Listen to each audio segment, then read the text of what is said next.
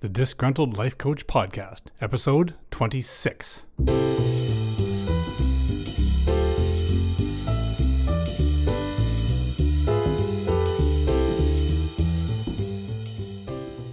The Disgruntled Life Coach Podcast. It won't make your love life better. It won't make you more successful financially. And it won't make your horrible, blurry desert island Zoom background any more inviting. But if you listen carefully, you might just end up a better person and, maybe, those other things will follow. Or not. Whatever. And now, the Disgruntled Life Coach Podcast.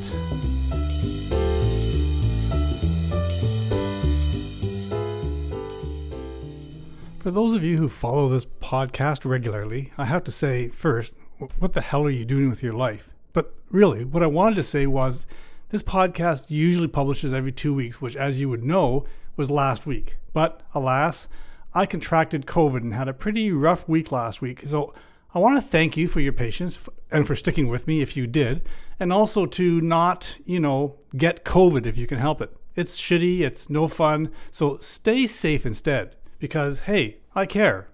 Somewhat.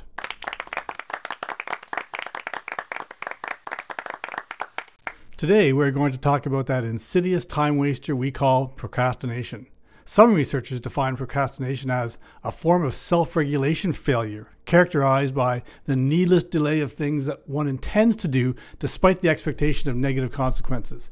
But we'll see as we go along that there are two sides to procrastination, and it may not be the damaging habit it's made out to be. Well, not all the time. So let's get to some quotations here for some context. The first quotation is from Susan Orlean, an American journalist, television writer, longtime staff writer for the New Yorker magazine, and best-selling author of The Orchid Thief, which was subsequently adapted for the film cleverly titled Adaptation, for which Meryl Streep was nominated for an Academy Award.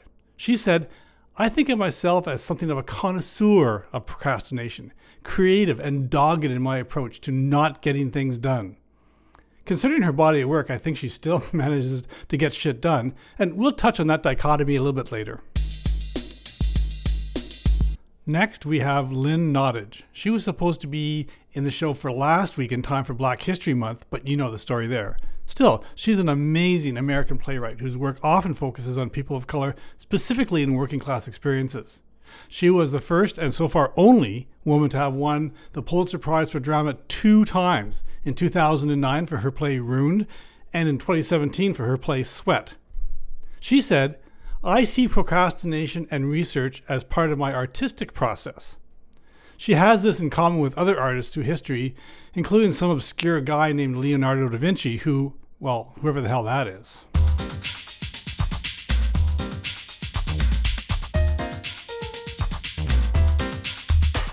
Our final quote is from Eugene Maurice Orowitz, better known to the world as Michael Landon, an American actor and filmmaker. From Bonanza to Little House on the Prairie and more, Landon was the face of television almost 40 years before his death from pancreatic cancer at age 54 in 1991. He prophetically said, Somebody should tell us right from the start of our lives that we are dying. Then we might live life to the limit every minute of every day. Do it, I say. Whatever you want to do, do it now. There are only so many tomorrows. Hmm. From that dire warning, let's get started.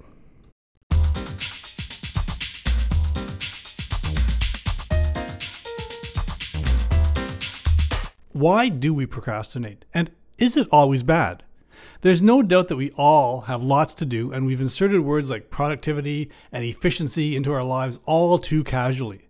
There are times to get things done. Like if you're getting married and you're supposed to hire the band, well, maybe you should hire a goddamn band, or it's going to be a long wedding night or a short marriage, or both. But why does getting things done drive our existence? And conversely, why does taking time to do nothing fill us with such self loathing? Well, it's complicated, and I've found that procrastination can be both good and bad, just like K pop music. I'm kidding, that's always friggin' bad. But let's take a closer look at procrastination and the pros and cons of wasting time.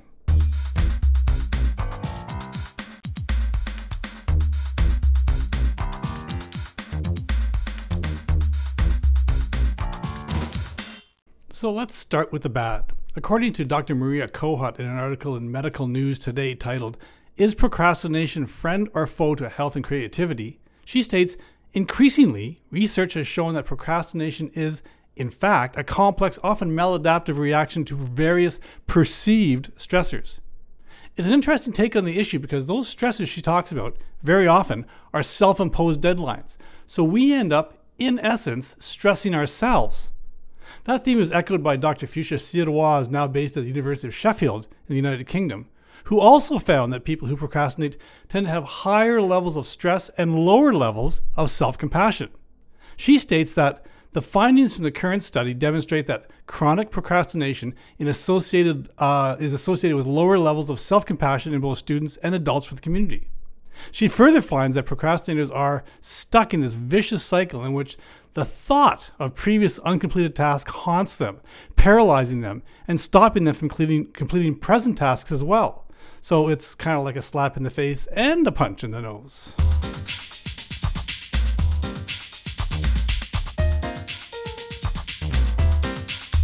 It seems as though our own guilt is the primary problem. In an article for Medium by Allison Hudson titled The Psychological Importance of Wasting Time, she observes that we frantically pursue productivity to the point where we really can't rest. While we take a walk, take a day off, or even while reading or watching a movie, our minds stay busy with the things that we should be doing. We end up overwhelmed by guilt. This too is echoed in a research paper titled The Relationship of Procrastination and Self Efficacy with Psychological Vulnerability in Students, published in Procedia Social and Behavioral Sciences, which states in part the results revealed a significant relationship between self efficacy and psychological vulnerability. These findings indicated a negative relationship of self efficacy with trait anxiety, neurosis, anxiety disorders, and depression symptoms. So we get overwhelmed by our own pressures. We retreat by procrastinating, then we feel negative psychological effects as a result of that procrastination. But you know what? There's a bright side. Other researchers believe that procrastination is not entirely detrimental. Angela Hsin Chun Chu and Jin Nam Choi, in a study whose findings appeared in the Journal of Social Psychology, argued that not all delays lead to negative outcomes. They say delays resulting from time that was spent planning and gathering vital preparatory information can be beneficial. This is where we bring Leonardo da Vinci back into this fold.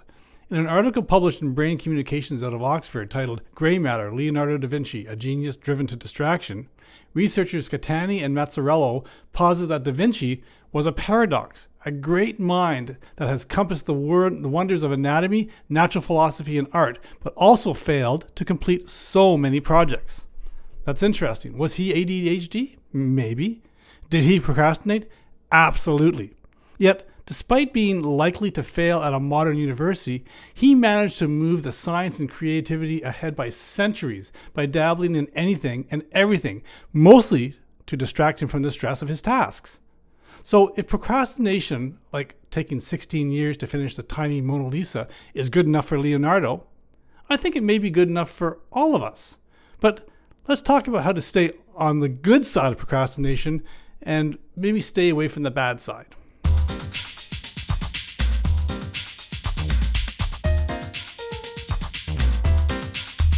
So, what can you do to keep your procrastination in check, or at least more controlled?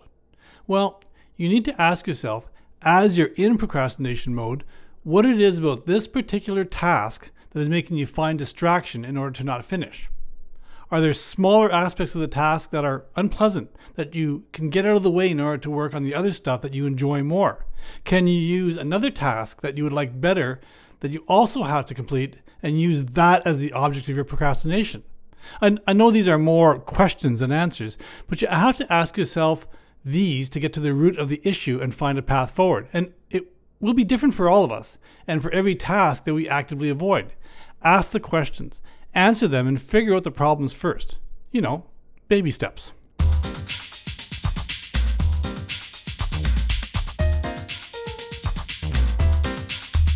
Next, think in terms of active procrastination. According to experts, that is deliberately delaying getting started on something so that you can focus on other urgent tasks. This can make you feel more challenged and motivated to get things done. This strategy can work particularly well if you are someone who thrives under pressure. It also helps if you use that time to break large tasks into small, achievable, and meaningful actionable pieces.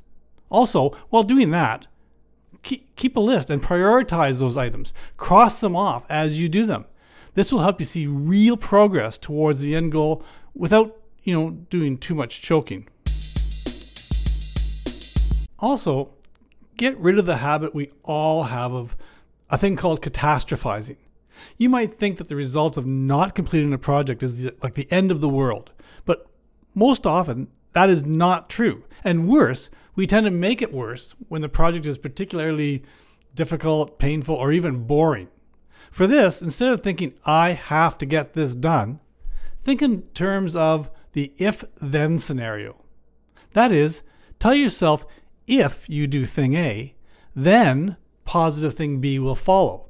It's much easier to motivate yourself to have a good outcome than to think in terms of the negative results. I know this sounds like shitty life coaching stuff because, well, it is, but it works. Mostly. Usually. D- just try it for crying out loud. Jeez, what a pain in the ass.